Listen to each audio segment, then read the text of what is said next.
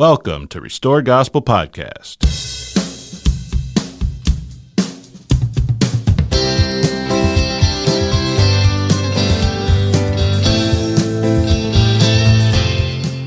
Well, hello and welcome back. I am Mike Barrett. I'm Corey Stark. We are two friends having casual conversation about the things of eternity, and we welcome you into that conversation. Corey, how are you doing? I'm well. How are you, Mike? I'm doing I'm doing good. We um it's been a while since we've been down here. Um and I'm just glad to be here. It's a beautiful Sunday afternoon. Um 50 degrees in Independence, Missouri.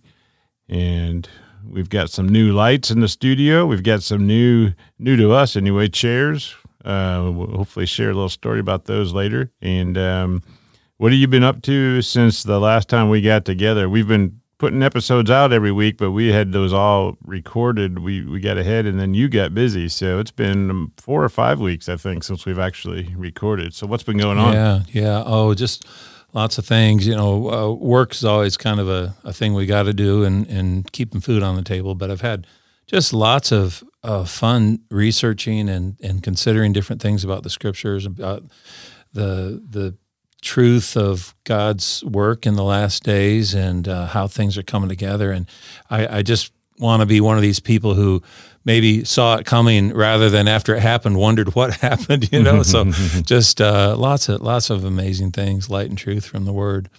I know. Um, because even though you've been out of town a lot, uh, we've still communicated through text, you and I, and some other people and I know that um, you have seen and come across so much new information on just oh, yeah. all kinds of things. Um, but a lot of it is all tied into this, the rest of the story that we've been talking about, and that is that that the gospel doesn't be you know end with the restoration uh, as we've known it uh, here in Independence, but that we are looking forward to this great movement that's prophesied in the Book of Mormon of the gathering of the house of Israel back to Jesus. And so I know most of the things you've been looking at have to have been dealing with that. I've been excited, but I also know just from talking to you briefly how overwhelming that could be. And like you said, feels like the Lord's opening up so much so quickly that it's hard to uh, wrap your mind around where to go next. It's just a flood of information. Yeah, there there is quite a bit. You know, when I was in you you use the word restoration. Uh, when I arrived at college, and this is I guess my second year in college, and met my roommate. He was a, a new roommate that year. We we didn't really know each other before we were acquainted, but um, the very first day I met him, and now my roommate was a farm boy from central Ohio. And like all good farm boys, they have tractors. And he said, mm-hmm. Hey, can I show you a picture of my tractor? And, right. But this wasn't just any tractor. My, my roommate had in his uh, high school years had a project where he had one of these old 1940s John Deere tractors that was probably just something rusting in the corner of someone's farm field. Uh-huh and he had taken this thing and meticulously restored it. And it was it was the same vintage style kind of with the front tires that fold in uh, you know kind of make it a little v triangle. And it had like the metal seat and everything. But it was the bright john deere green and John yellow green. right? And it yeah. had you know the the treads on it. And it was and he could turn that key and it would just hum you know it was three cylinders i think is all it was. And they would just they would just hum. And so he wanted to show me this tractor that he had restored and um, it's interesting because you know the word restore is used in the scriptures in a couple different ways. One of it talks about our salvation and being restored to God, but the other one makes is is and it makes me think about this tractor is this idea of this restoration of God's people. And so you and I have been in the church. We we've come to call our church what? I mean, what what do we call it? Well, now the restoration. Yeah, yeah. yeah. So, and we use this word restoration, but what one of these things that I just kind of stumbled on this week when I was considering that word restoration was the fact that it's used in the scriptures, but it's used differently than how I think we have. Um, than the intent that we've reduced it down to. Right. Um, you know, I, I know that, and, and I'm not I'm not saying this isn't true. I, I know because we say, well, the church was restored, uh, priesthood was restored, you know, prophets restored. We, we sing about those things. In fact, um, that maybe that means the restoration was complete with that. Mm-hmm.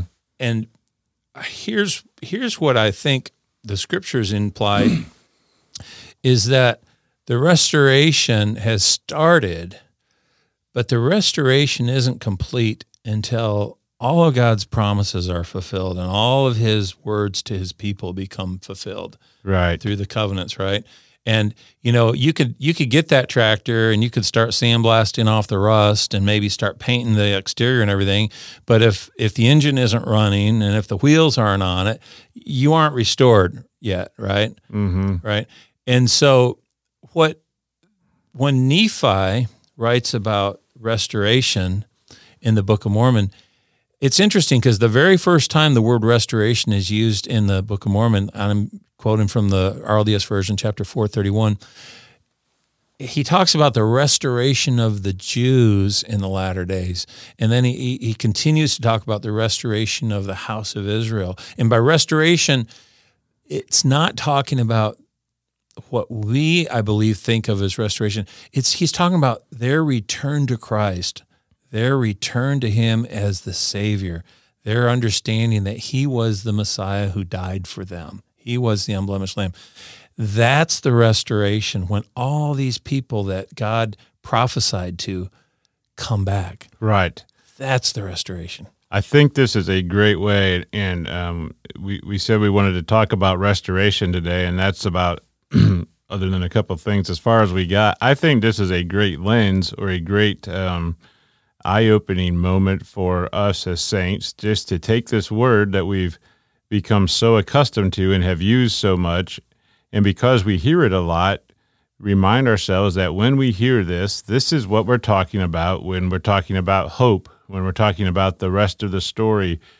That if we just stop and give pause and take a breath and say, restoration, we have made restoration a noun and mm. really it's intended to be a verb. And we've turned point. it into a noun you know we've turned it into it, we've turned it into us yeah, a thing. I'm a member of the restoration or we have the baptist or the presbyterian or the uh, you know the methodist or we have the restoration. You know i'm a member of the restoration. And so um, whether we ever purposely did this or not at some point you know we have turned ourselves into like I said, the noun. And yet, when we talk about restoration and we see it in the scriptures, it's used as a process, a work, a verb. It's something that God is doing, you know. And I was thinking, Corey, um, well, I want to share just, I think there's a story here that happened recently that just kind of um, shows, uh, gives a great example of this. I don't know when, when we want to get into that, but I want to share that at some point. But really,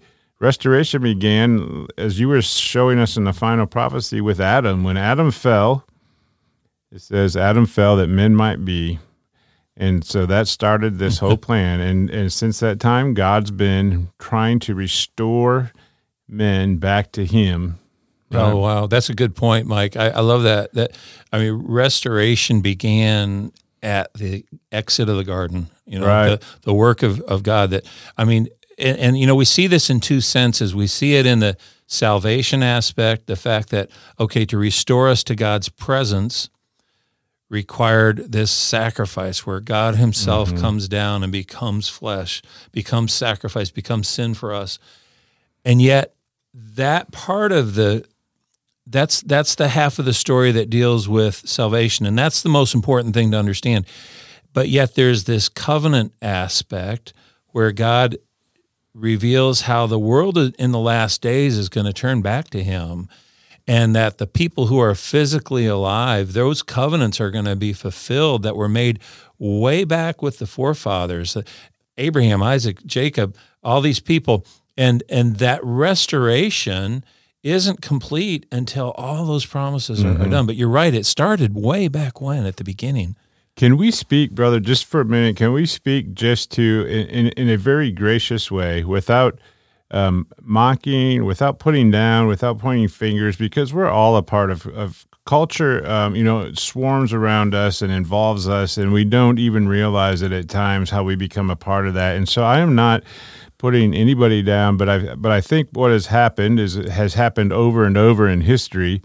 I just want to speak just a little bit. Let's just look and examine what happened with um, this great movement in 1830, but but what slowly transpired into us uh, looking at ourselves yeah. as a noun or as a group of people, as uh, the church or as the Restoration, and and um, do you agree that there is a, a mindset or a culture that runs so deep within us that we probably aren't even aware of it, but that um, has probably robbed us of some hope? Oh my! You know boy, you touch on so many things, and I know you and I can both speak to this. I uh, something that I, I, I just want to say is that even in the Doctrine and Covenants in the in the 1800s, the the idea of restoration was still this far future thing. I mean, you other than the introduction to the Doctrine and Covenants up until like section 83, the word restoration isn't even used until God is talking about bringing everyone to Zion and, and restoring people, you know, in, the end. But what's happened in our day, and this is, I, I think, Mikey just, you know, kind of hit the nail on the head. Part of my heart, and I just say this honestly, goes out to kids who right now are, and I, by kids, it could be anyone younger than me, I suppose. So you could be older, but, um, but, but the, the rising generation, in the Restoration Church. Let me just say that. Let me let me speak to them and you for a minute. This what's happened is that I think we've collectively found that because of certain doctrinal differences, we decided well people who held on to certain they believe original doctrines well we are the restoration and people who departed from those original doctrines in whatever way shape or form they're defined they aren't. And and but yet where I think there's a bigger story to be told is that the restoration isn't defined by certain people in the Gentile church who received the Book of Mormon who simply decided because we are more fundamental than other people that somehow we get to claim this name that we are the restoration. No, because the restoration is returning people who don't know about Christ back to Him. And and there it isn't just this collective group of people who who feel like we're more fundamental than other people or we hold on to the scriptures and that makes us the restoration. The book of mormon speaks to this in in in several ways that um, I, I, think we'll get into it'll take us you know a few scriptures to get there but that this whole day we're living in is still the beginning of the restoration because the covenants aren't all fulfilled. It's the process that Jesus said would happen is that this pure, plain, precious word that came from Nephi's descendants would land in our laps. You know, we're the we're the Gentile church that he said would receive this.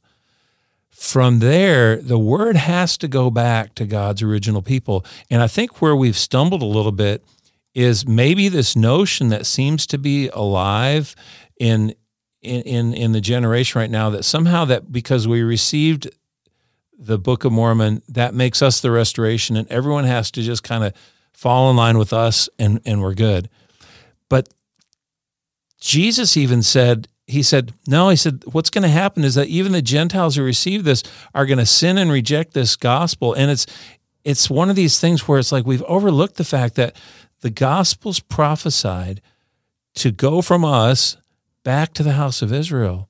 And when it goes back to the house of Israel, this is the second time that Jesus calls it. He's going to reach out and he's going to try to restore all these scattered tribes and remnants. And those are some of the people we've been kind of talking about, you know, through our texts and, and, and all these uh, signs that are already around us, whether we're, we're aware of them or not, that God is doing this work to bring the world back to the truth about Him and not just the not just our little enclave of people right now. You said something a little bit ago about in the Doctrine and Covenants, um, it was section 83 yeah. Um, and yet, if you do a word search, you find restoration. But it's it's interesting that these are like the little forwards that are written. It's about just the, the introduction, section. yeah, right? the introductions. And so, even there, we are starting to come up with this word um, as a.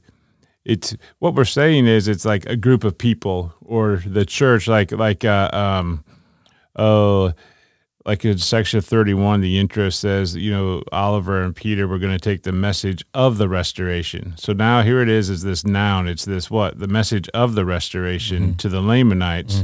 Um, uh, later on it says concerning um, James Covill was a baptist minister who sought light concerning his relation to the restoration movement.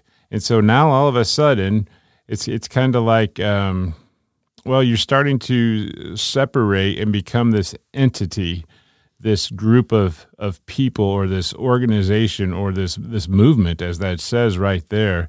And and um, very slowly, I believe, our minds over the history of the church, you know, started to get um, started to set ourselves up as a group of people, a movement that was going to do something, and that was to build a temple and and and build a righteous city called Zion. And that was our that was our great task. That was our great movement. And as we've talked many times in the last few episodes when when we see the church fall apart and you and I were talking recently um, it's like the Lord almost needed to let this happen because we were all uh, so focused on proving that we were right that we were the one the one main people, that we were the church, the body, the entity that God was using. And I think that that had to stop because we, we lost our focus on the greater movement, the greater plan. And um, I wanted to share a story, Corey, just to point this out, just in a very, um, uh, hopefully, maybe this just shows because again, my mind was just blown. It was just blown away. So, you and I right now are sitting in these new chairs, right? New, new to us, right? New to us, very So- comfortable. For some time, brother, I was looking for some chairs because if anybody's listened for any amount of time, you would hear from time to time in the background a squeak because we had these really nice office chairs down here. But anytime you would reposition or stand up just a little bit, you know, you would you would get this big squeak because they turn and that, that wasn't going to work. So I wanted to find something that was a little more stable, but yet comfortable. And so I began looking on uh, Facebook Marketplace just for some used, some type of chairs. And um, and Facebook Marketplace works so that you can put in your location, you know, your zip code. And so I was just I wasn't going to go very far. I was looking in my area, and uh, you know I had some couple conversations, and either we couldn't find a time to meet up, or it wasn't what I was looking for. And all of a sudden one day I put it in again, and here were these two beautiful red antique clawfoot, pretty large size chairs that looked pretty comfortable, and they were they were like fifty bucks for the, for the set, and um, said they were hardly used. And I thought, well, this is great, but I, and I looked, and it was right here in Independence, and it wasn't too far away, and it and it shows how long they've been listed. I'm like, how did I miss this search? You know, I've done this several times over the past month. How did I miss these two? And they were just right there. And so I called, and this lady answered, and um, she said, I actually listed these for a friend. And um, my friend is, uh, she's a blind lady, and she just moved to the city. And um, and I'm helping her, but I'm also concerned of anybody going into her home, you know. And so I want to be there. And I said, well, that's understandable. So anyway, we set up this time to meet. And when I hung up the phone, I looked at my wife and I said, I said, I wonder if this is going to turn out to be a church thing. I said, I just had that that that feeling, and so um, I went over to this house and um, and uh, met the lady. We went down the basement. She says they're down in the basement, and I said, "Well, how am I going to get them up?" It was kind of a small area, and she goes, "Well, a high school girl brought them down there. You ought to be able to bring them up." I was like, "Oh." so the challenge was laid out. So I'm like, I'm carrying these upstairs. So anyway, got the chairs up, got them in the car, and uh, went back in the house. And in my mind, I'm still thinking, I'm like, I've got to somehow just lay the bait and see if anything happens. You know, let me see. And so, um, Such a good witness. Mike. well, I was just, I was are. thinking somehow I've got to get it out there and just, just, just experiment. If nothing happens, then it was just my mind.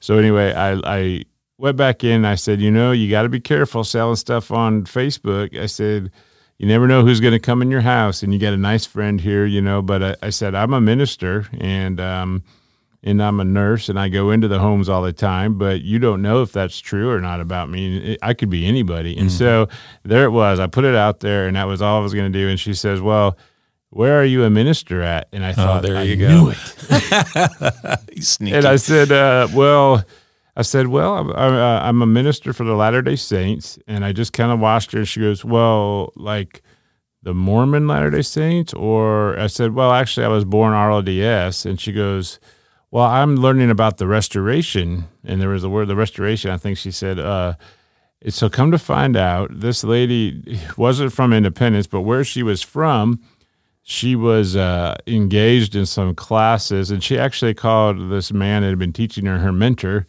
and um, and found out that she was learning about the church. She wasn't a member of the church. Um, and anyway, so you know, I didn't know the person's name, but being where we're at in the church, I didn't want to step on toes. But I wanted her also to have a connection here in town now and I mentioned the congregation where my parents go, and she goes, "Yes, that's the congregation I was told about. I kind of I want to go there and get involved."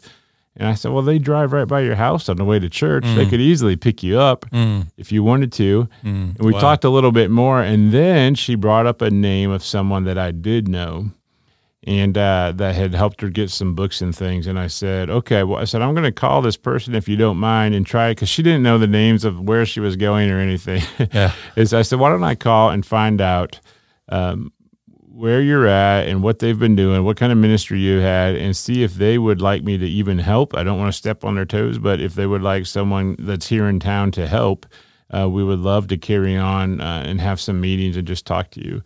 Um, so I did. I called this person, and then he gave me the number of the other person who was actually involved, and I called this man, and uh, and he's been doing a good work, and he's been you know witnessing to her. But but here's the point of the story, and this is this is so not against anyone. Again, this is just a product of where we are all at in different ways, in some shape or form. But uh, he began to tell me about how you know he got in a King James version of the Bible and he outlined all of these things in blue um, because it meant across the waters of how it spoke about the Book of Mormon and that you know that the Book of Mormon was mentioned in the King James Bible and that how it proves that this is really a real book and um, and it was some pretty deep stuff in the Old Testament and and and um, and yet at the end of it I was like, well that's pretty confusing, but is that that's that's how we go about the witness, and it, it was really brought out to me again that um,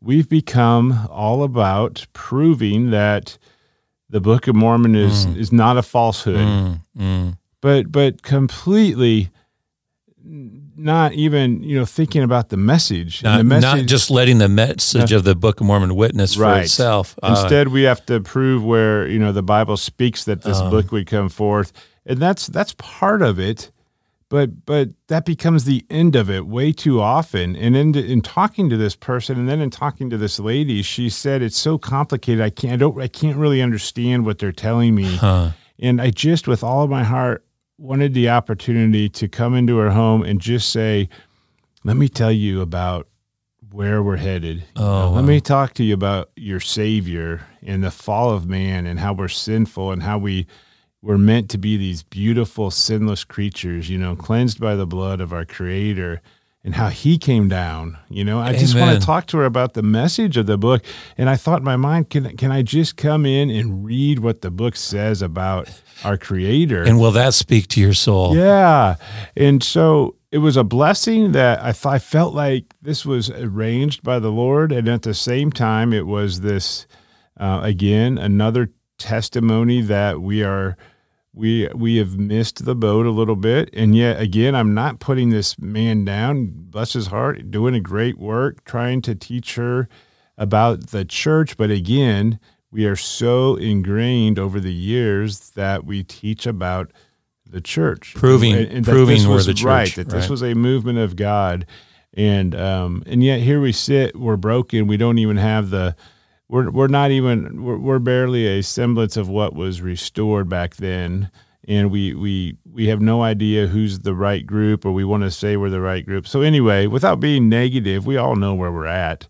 It was just a very um i think it was just a great example again of what we're trying to talk about today. And that is we have made the restoration into a noun into this place that you have to prove to people this is right this is um, the church. This is the the entity that's supposed to build Zion, rather than saying, you know, we are part of this process. We are we are a little blip on the map of this great work God is doing of restoration. The verb, you know, His work.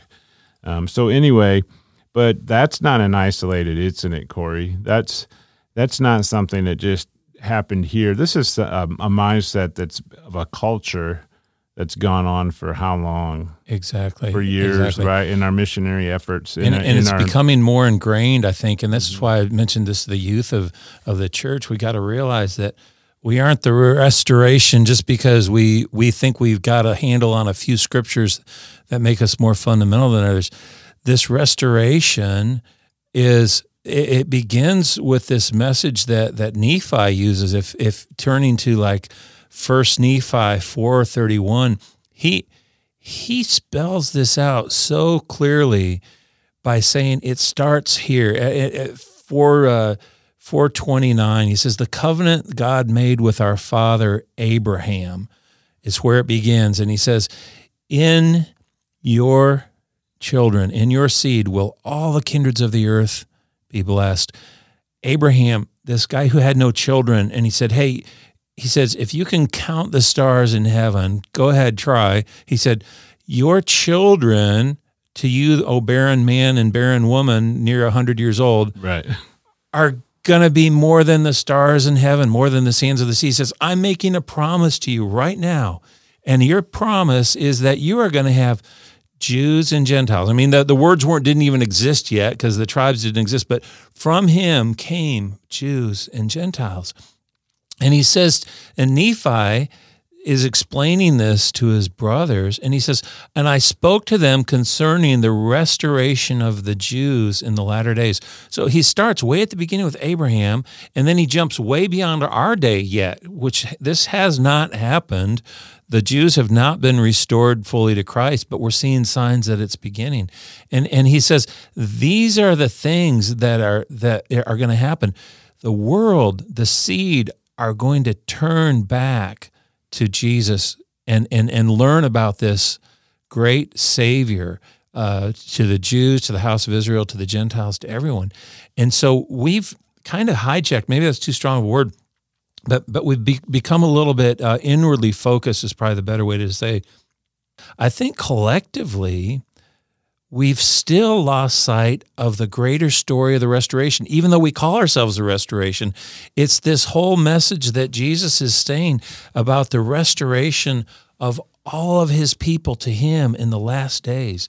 It isn't fulfilled. It, you, you, know, you jump way ahead to Ether in the back of the Book of Mormon. He says, These promises are not fulfilled of restoration until the Jews and Gentiles are all reunited in God's kingdom called Zion and then the covenant with Abraham is fulfilled. Yeah, and in today's uh, in in in this episode here, I think um, the purpose of sharing that story is just to help us be mindful that there is. I think we have that culture somewhat of uh, focusing, you know, and going about trying still to prove certain things, right. and yet at the same time um, just being mindful of that and, and, and maybe looking to say, is that true? And, and when I hear restoration used, let's just stop and, and remind ourselves that, hey, there's something greater going on and, and that it, it gives us hope. And, you know, having the, the boys here this week, um, Samuel and Aaron, sorry, Aaron, Aaron's son, Andrew Smith and Jason, man, that they're not part of that culture. They're part of, uh, you know, it's very evident that their hope. And and uh, I listened to their uh, podcast this morning. I, I, went back and listened. Andrew very, uh, very, very um, boldly said that um, his hope lies in the people in their response to Jesus and Mm. watching their joy and that um, it's relationship and it's a people coming to Jesus and that that is the church and that's where they find their hope. And so I, I'm very excited that there's a younger group of people that are seeing that. And also, Corey, some of my friends, um, I got a text yesterday completely out of the blue from a friend I haven't probably talking to and spoken to in years. And he just said, uh, for whatever reason, he said, your, your, your name came to mind and he had a question and that and got us involved in a um, just a dialogue through text message. And you know what he did? He sent me a, a picture of the back of his scriptures that must have had 50 scriptures listed. And he said, over the last several years, I've made a, I've written down the plain gospel in the Book of Mormon, talking to me about who God is and that He's my Savior and that He came down and died for me.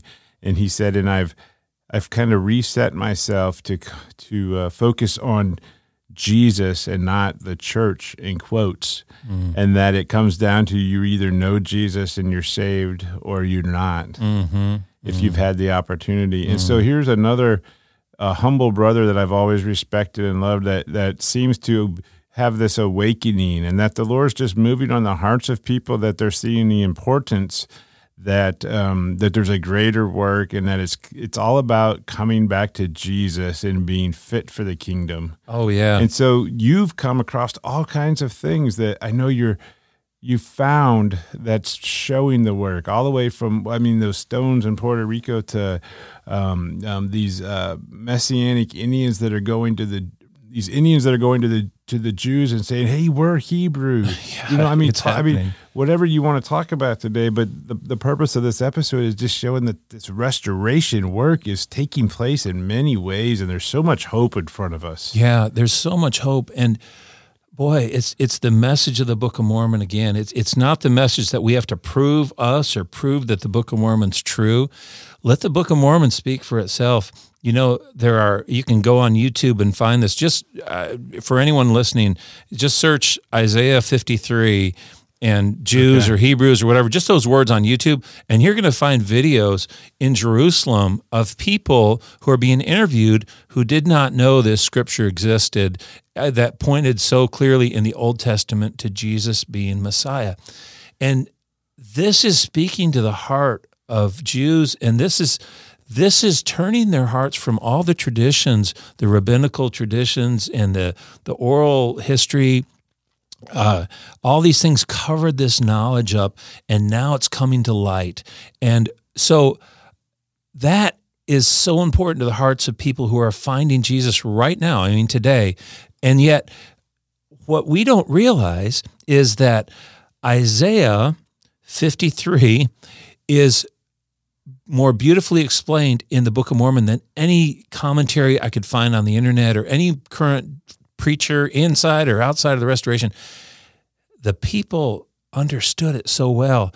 Abinadi writes these words, and, and I and I think if I was going to testify to one of these Jews, I, I wouldn't take that approach that you mentioned. You know, our, our, the good brother who was just thinking, "Hey, I got to prove that the Book of Mormon's true, so let me use these scriptures here to show that hey, maybe Joseph wrote and all this stuff." Well, that could pique someone's interest, okay, and they might say, "Yeah, yeah, it could be true," but but if Isaiah fifty three is speaking to their soul, then what I want to do is I want to share Abinadi's words about Isaiah 53 that say so clearly. He said, I, Abinadi says this I would that you should understand that God himself shall come down among the children of men and shall redeem his people. That's restoration. And because he dwelleth in the flesh, he shall be called the Son of God. And this this is the message that they have never heard. We we even skip over these words because we think they're so common. But yet this is what penetrates their soul. These are the words that are bringing life to them. And we have it here in the Book of Mormon. And yet we feel like, oh, well, we have to prove that God restored our church and we're the right ones. And yeah, we have this book. But have we listened to the message of the book? You know, have we shared the true message of the book? I this is a, a little aside, Mike, but I've felt just one of these things on my heart of, of many things. I feel really a lack of focus, as I think I was sharing with you earlier, right now, because just so many things swirling around that I'm seeing are. It's almost like low hanging fruit. It's like, oh man, we could do this, we could do this. We could share with the Jews about about this from Isaiah 53. We have this work we could share with the Lamanites uh, that, that that speaks to them. We have work that the Gentiles need to see, and what we need uh, much more than anything is a, class or, or a small booklet or something that condenses down, and I'm just going to call it what the Book of Mormon teaches. Mm-hmm. The the news of the Book of Mormon, and it starts with this right here: that God Himself came down, and there was one God, and He was the one who became flesh. He was the one who took on our sin. That is the message. You know, if if you look and and uh, this week I found several uh, articles and and mostly stuff on the internet, but some certain things in in books, old books that are out of print too, that all speak to this fact that the world will be restored. Some of these books actually were written way before the Book of Mormon, and they use the word restoration. One of them is written in the 1600s by a man named uh, Thomas Thorowgood. You can find his book. He wrote a book, and now this is 200 years before Joseph Smith. He wrote a book called um, Jews in America or the probability that they exist. Now, if you want to, if if you want to Google search that, what you're going to find is in the archives type internet sites, you're going to find an old book that's 400 years old, and you're going to find photocopied pages of it, and it's a little hard to read because the old English. But but it's a it's a real book. It's a real it's book, not, not, just an internet article that someone could have made up. Yeah, there's fo- it's a photocopied book. What year was this? Uh, one of them was like 1650. Okay, 1650. Yeah, somebody decided to look into the fact that Hebrew uh, roots belong to the Native Americans. It's amazing, Mike. It's amazing that before 200 it, years before the book right. You know there's been a concerted effort and this was this is another book that needs to be written. Uh, I'm going to call it the great cover up because there has been a concerted effort to hide this and it's been around for hundreds of years. So this man thomas Thorowgood writes this book where he's done research through North, Central, and South America, finding all these commonalities. All these tribes have this name for God, Yahweh, you know, Jehovah.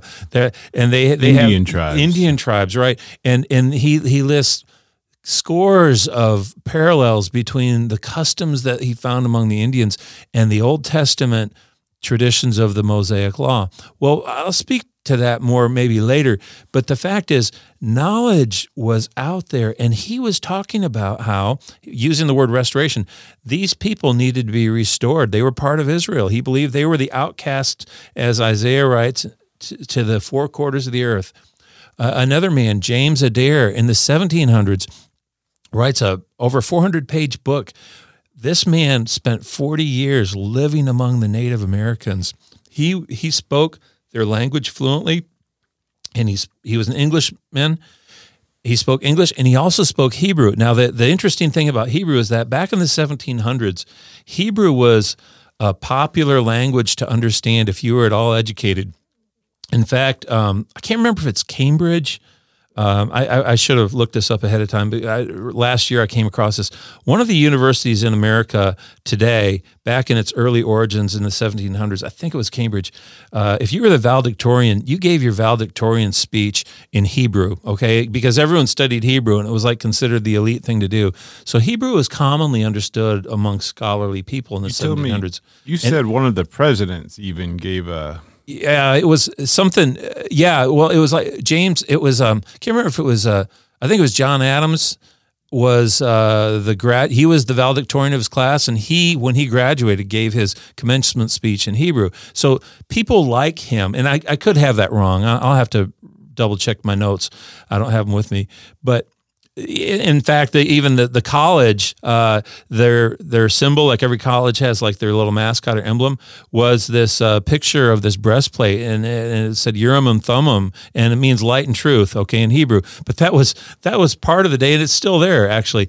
But the whole the whole um, idea here to be shared is that people in the 1700s understood Hebrew, and people in the yeah okay just so you can't see this but mike's telling me slow down because he knows i get excited all right No, because I'm trying to. Well, I'm Oh, hearing it's this good. like no, it's it's all good, brother. I know. So this idea that uh, someone understood Hebrew was it was something that in the day many people did, but this man also lived among the Indians for forty years, and he documents just the almost to the minutia the commonalities between their languages and their understandings of their their origins, their history, their culture, their language, their beliefs, and he ties it all back to the understandings of the Old Testament. But then he takes it ahead and, and talks about them being restored to the truth. One other book, so I've given you three. The the one was the probability of the Jews living in America. That was Thorowgood. Uh, James Adair wrote his book called The History of the Indians. I don't think I mentioned that. That was in the 1700s in the 1800s, there was a man named Ethan Smith who wrote a book in the 1820s. This is shortly before Joseph Smith's even kind of on the radar. And he's the one who speaks most profoundly about the Indians and his uh, observations that they were scattered Israel and that they would be restored to the truth. And, and the reason I share any of this and all this is because um, people had an understanding years before that the people who are the natives here had some connection to Israel and that God's plan wasn't finished until them and all the tribes, wherever they're at on the earth, come back to him. All right. And and that's and we're a piece of this puzzle, but the problem is I think we've assumed that we are the puzzle, all right? And it's it's it's a bigger story than just us. And this is why I said I want to speak to the youth if if anyone's listening to understand that there is a much bigger story unfolding and and what our job is and has always been is to get the purity of this word back to God's people. And that's a different challenge than just simply proving that we're the restored church, as we like to say. What being restored means is that we have a proper understanding, a proper knowledge of God. And this plain and precious truth came to us through the Book of Mormon. And so it's imperative that we understand the message of the Book of Mormon and we understand truth versus fiction. Now, you told me something, Mike, about uh, counterfeit money. What what was that? That was interesting because I think it has good bearing on this topic. Yeah, I heard that. Uh, I've heard this several times, but uh, I was talking to somebody the other day, and uh, it might have been Aaron um, Smith. Um, anyway, we were we were just talking, and uh, it was a reminder that uh, you know if the bank tellers and you had an experience, you said where you actually had counterfeit money not too long Given ago. to me. Didn't produce it, right. Right, right. You were making it in the basement. It was, it was a cool thing. No, no, you you were trying to uh, deposit money, and um, they said, "Hey, this is counterfeit," and you didn't have any idea, and they showed you why. They're like, "Well, look, you can feel it." So, in order to understand counterfeit money, they they don't go into all of the different counterfeit bills and trying to see, well, see, this is different or this is different. They just study the uh, hundred dollar bill, the real hundred dollar bill, and the way it feels and the way it looks, and and uh, the the things on it that are hard to copy and hard to forgery. And then the more they become familiar with the real hundred dollar bill, then when they see something that isn't true, that isn't real, then it's it's much more obvious that well, this isn't real because I'm so familiar with the genuine article, the real thing, that anything else stands out. Wow. You know, uh, that's so interesting that they became so familiar with what was true that they could instantly know what wasn't true. Right. And I just false. want to restate what you said earlier when you were talking to the youth, because this is really, um, and, and really, and really, I think the youth are getting it. It's, it's us that are Maybe us. Yeah. ingrained, yeah. My purity- apologies. No, no, no. the the purity of the word must we must get that back to the people. Uh, we have been given the purity of the word, whether we understand that great treasure or not. But to take the purity of the word back to the people, not to try to prove that it's legit or that Joseph was legit or he really saw an angel or that Christ appeared to him, but take the actual words, the actual meaning, and the Holy Spirit is going to do the bearing witness to their heart. We just need to present it in a way that's that's easy for them to understand in its purity, in its simpleness, and allow the Spirit then to do the work. But but bringing that purity back to the people that was the purpose, right? The Oh, purpose of it is not to to prove that hey, God still does great works today and He still appears to men. No, the the purpose of it is to convince people that Jesus is the Christ Jesus Christ. is and the not Christ. just convince them that in name only, but in power, Right. so that their hearts are changed. And this may be a great time, Corey, to just share what you came across of these um, Hebrew uh, Indians that were coming to believe. But then you said at the end, but then you saw this. You know, it kind of took the wind out of your sails because you realized what they said because of Mm-hmm. the. well, I don't want to offend anybody, but because of, um, well, I don't know. Do you think that's good? To yeah, yeah, yeah. So you know, I I've found in uh, like recent news interviews from uh, Israel. In fact, I, I found a, an interview on a Israeli news program where they had two Native Americans.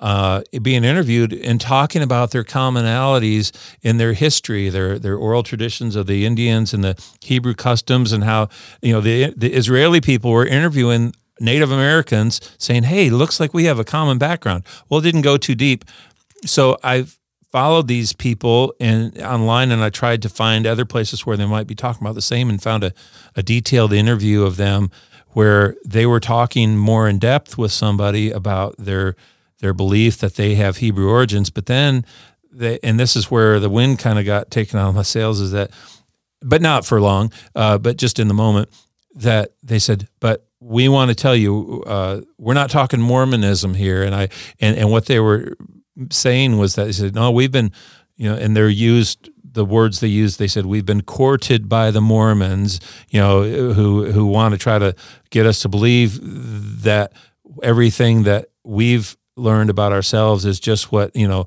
Mormonism is about. And now here's I'm making a differentiation. Never did they quote the Book of Mormon, but what they're associating with Mormonism is not the message of the Book of Mormon. It's doctrines of people that have come in after the Book of Mormon. And whether you're RLDS or Restoration or or Latter Day Saint, uh, you know LDS Utah, you got to realize that if the message of the Book of Mormon is given to us, and then we have messages that don't agree with that, this we got to know the counterfeit twenty dollar bills from the real twenty dollar bills. Amen. And the and the and and so here what they launched into was not anything about the Book of Mormon. It was about, you know, well, we believe that there's only one God. Well, guess what? The Book of Mormon's entire witness is there's one God, but we have ideas that have come in later about, oh, well, God was man and there's multiple gods and there's all these heavens and there's all. You know what, brothers and sisters? Jesus said, if it's more or less than this, it's not a me, right? Mm-hmm.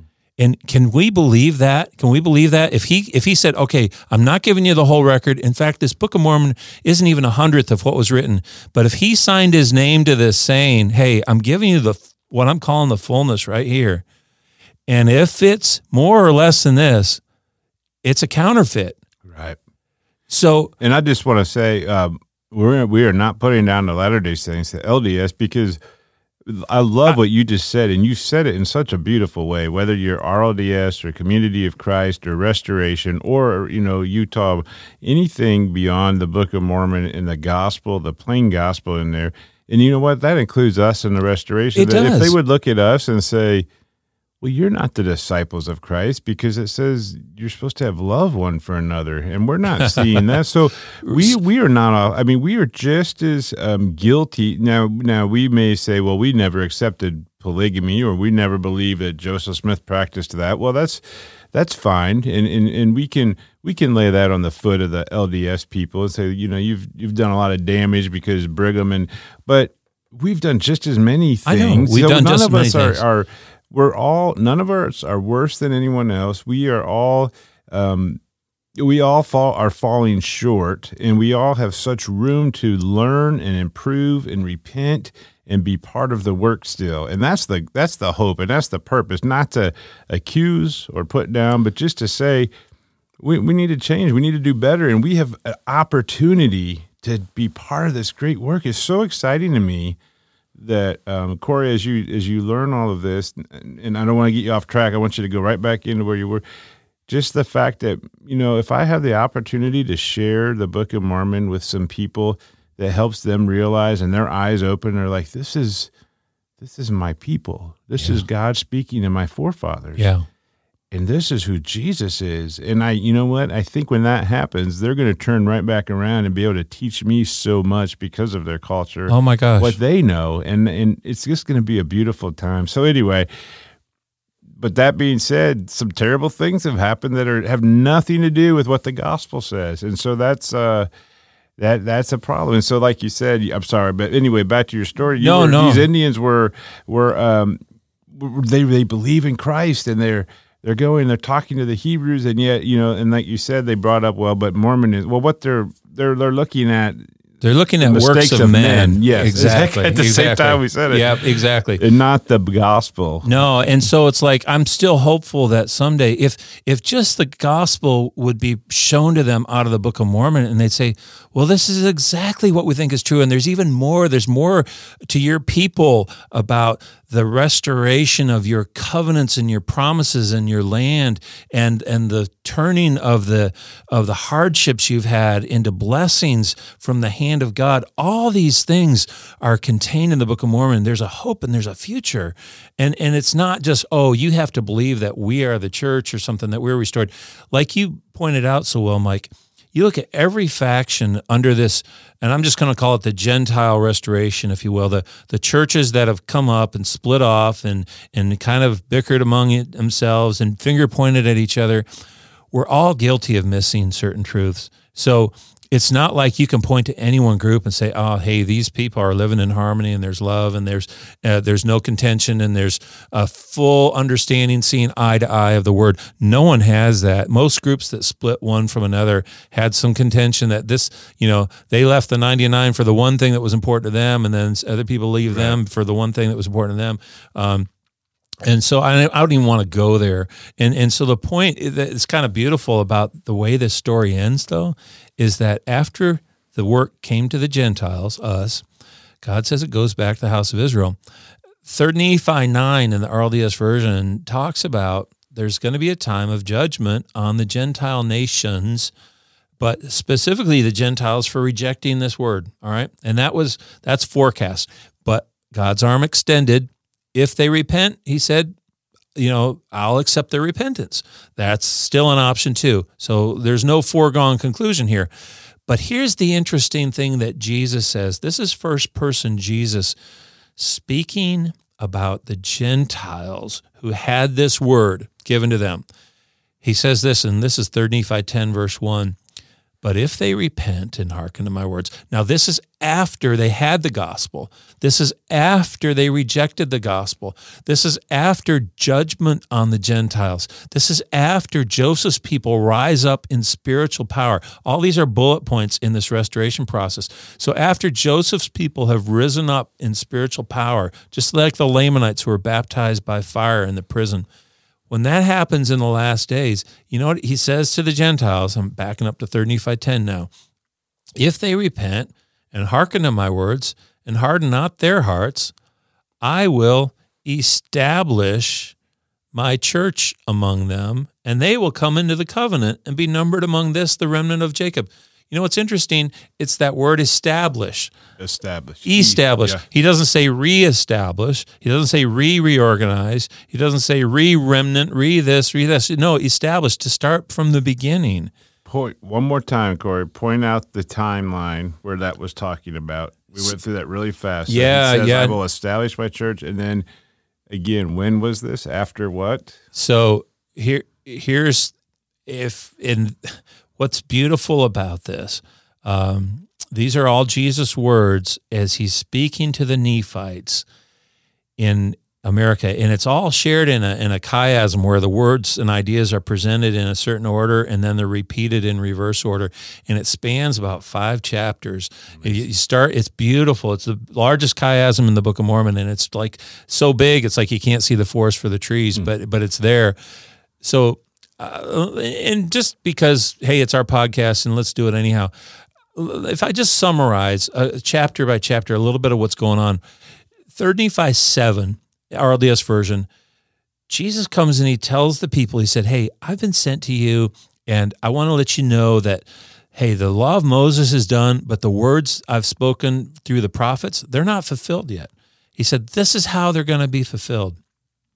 He said, The Gentiles in the last days are going to receive your words. He said, They're not coming back to your descendants, they're coming to the Gentiles. Well, that's us, that's our nation. And in 3 Nephi 7, he says, But the problem is, around verse 30 through 36, the Gentiles are going to reject and sin against this gospel. There it is, right there. That's one of the scriptures I think we overlooked in our, or at least no one prepared our hearts and minds for the fact that Certainly wasn't a focus. No, that we were going to reject any. Yeah, No, it was kind of like, hey, we got the gospel. Now we're just riding it along until we we walk in the, the kingdom gates. So in Third Nephi uh, seven, he shares this. Now Third Nephi eight, they they share communion, and it's kind of a a cool moment right there in the presence of Jesus. But in Third Nephi nine, he takes up the story again. He says, "Hey, remember I was telling you some words of Isaiah and how uh, these prophets aren't fulfilled." Well, he said, "Let me continue with that story." And and Jesus says, I was raised to you guys first. The Lord sent me to bless you. And this is part of this covenant process. He said, eventually, this whole covenant with Abraham is going to be fulfilled. He said, in your seed, everyone will be possess- or, uh, blessed. The Holy Ghost is going to get poured out on the Gentiles first, and they're going to scourge and scatter the people of this land. They're going to scourge and scatter the people of Jerusalem, the Gentile nations. Uh, we're we're part of the descendants of those people. Maybe we didn't do it, but our our forefathers contributed to that. But he says when they are going to, they're also going to get the fullness of the gospel. I'm going to be merciful to the Gentiles, just like I was merciful to people in Jerusalem, telling the straight story, right? But the problem is, these Gentiles will sin and reject this gospel. And when they do, Jesus says, I will bring this gospel from among them and bring it back to you, O house of Israel, and the Gentiles won't have power over you anymore. See, this is what the, the New Testament calls the times of the Gentiles. The times of the Gentiles end when the fullness was rejected or is rejected, right? But that starts more of the restoration. That starts a time when somehow this beautiful, pure, plain, precious word that came to Nephi's people 2,000 years ago returns to them. And when they hear this, and by them, I can't put my finger on a map and say who, who where they are, where they live. right. I wish I could, but I, I don't. I just believe what the prophecy says that the descendants of that remnant respond. And from their response, the word begins to go back to their brothers and sisters throughout the world who are scattered Israel. So if we believe that maybe not all, but some of the Native Americans are part of, could have been Nephites' descendants, and also, uh, I'll have to share this if we're going to talk about it. Other tribes who came to America uh, could be part of this too.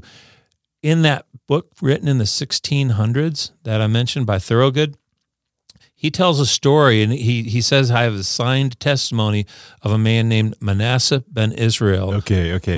I just gotta say, let's take your time and go through the story because this me to? was this was like a like I was on the edge of my seat listening to this story. So I wanted to end with this because we're we we got about um let's let's end with this. Okay, and pick then we'll pick up next time. So right. just take your time. And sh- this is so. This is like uh, this Well, is just amazing. It, So- It's amazing that it's been covered up so well, but and, and I, I'm going to have to bring us back in the next time. So so if you're listening, you gotta you gotta tune in again But uh, this through is the for- rest of, of of Nephi's words, right? Sorry to interrupt, but just I you showed this to me. This is a photographed copy of a book that's legitimately written, and I read the words that you showed it. So, um, yeah, go ahead. Yeah. Well, so and anyone can find this. I'm going to put it on Restored Gospel here very shortly, but this story we'll link to it too. Yeah, we'll link to it.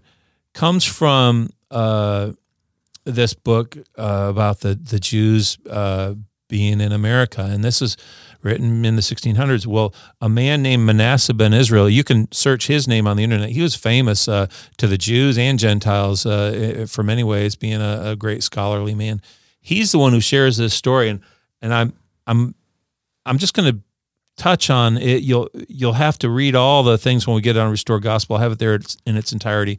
But what he talks about is um, uh, this account of being uh, a, a, man is talking to Indians in the in the 1600s in America, and this man is visiting with an Indian who wants to know his forefathers' names, and he shares. He says, "Well, I my forefathers were Abraham, Isaac, and Jacob," and and the Indian's taken back, and he said, "Abraham, Isaac, and Jacob." He said, "Who's who's the fourth father?"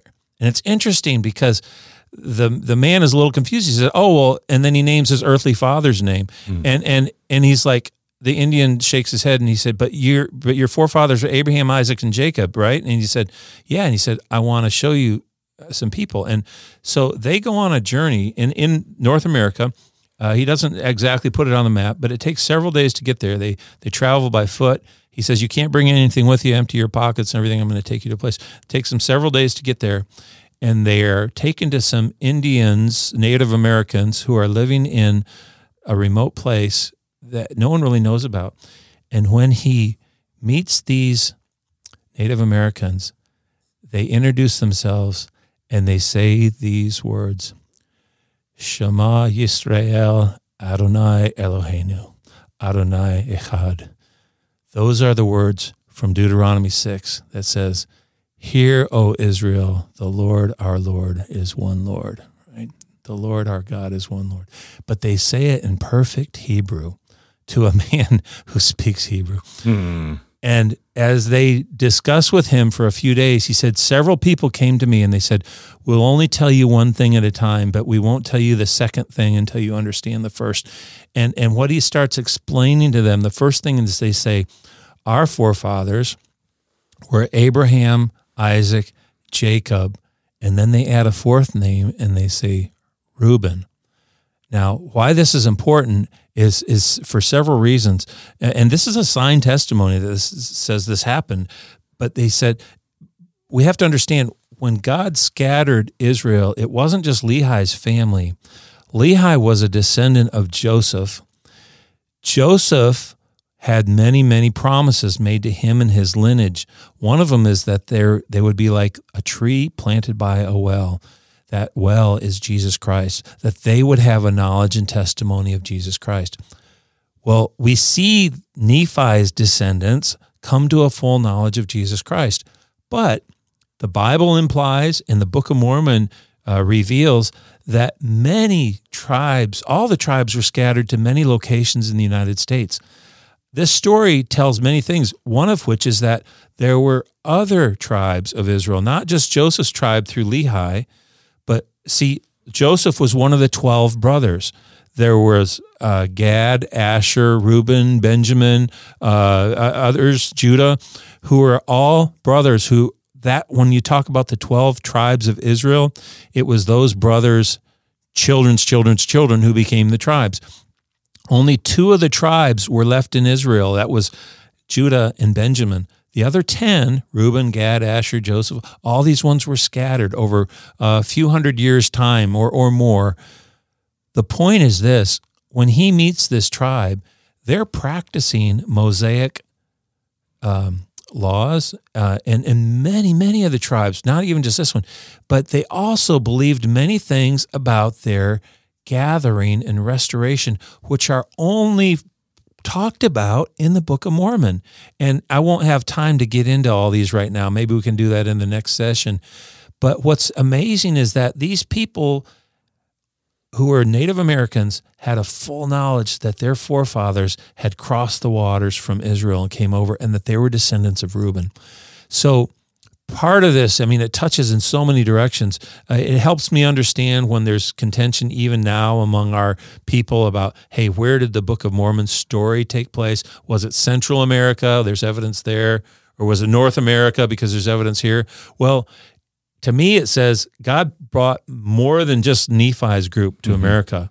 And Right. and there's reasons and explanations now which we begin to see for all this other evidence. We just don't have the records. So so in that single story, I'm realizing, okay, God's word is being being and been fulfilled, and this restoration of all these people is part of what the Book of Mormon's message is for. So all these people can come back to a knowledge of the truth. And so um, I don't know, Mike, are we getting close on time? Well, but there's more to this story. I gotta I gotta hear. 'Cause- yeah. 'cause, uh, the um, well, after he met this group, they didn't they take him somewhere else to meet. Yeah. So he when he's in this group, there's several things I'll I'll I'll share in detail the next time. Some Okay. of the things Well, he talks wanna- about. But but let me conclude with this. He he ends his story, and remember, this is written in the 1600s. He says. Let's let's not get to the part that "You don't want to."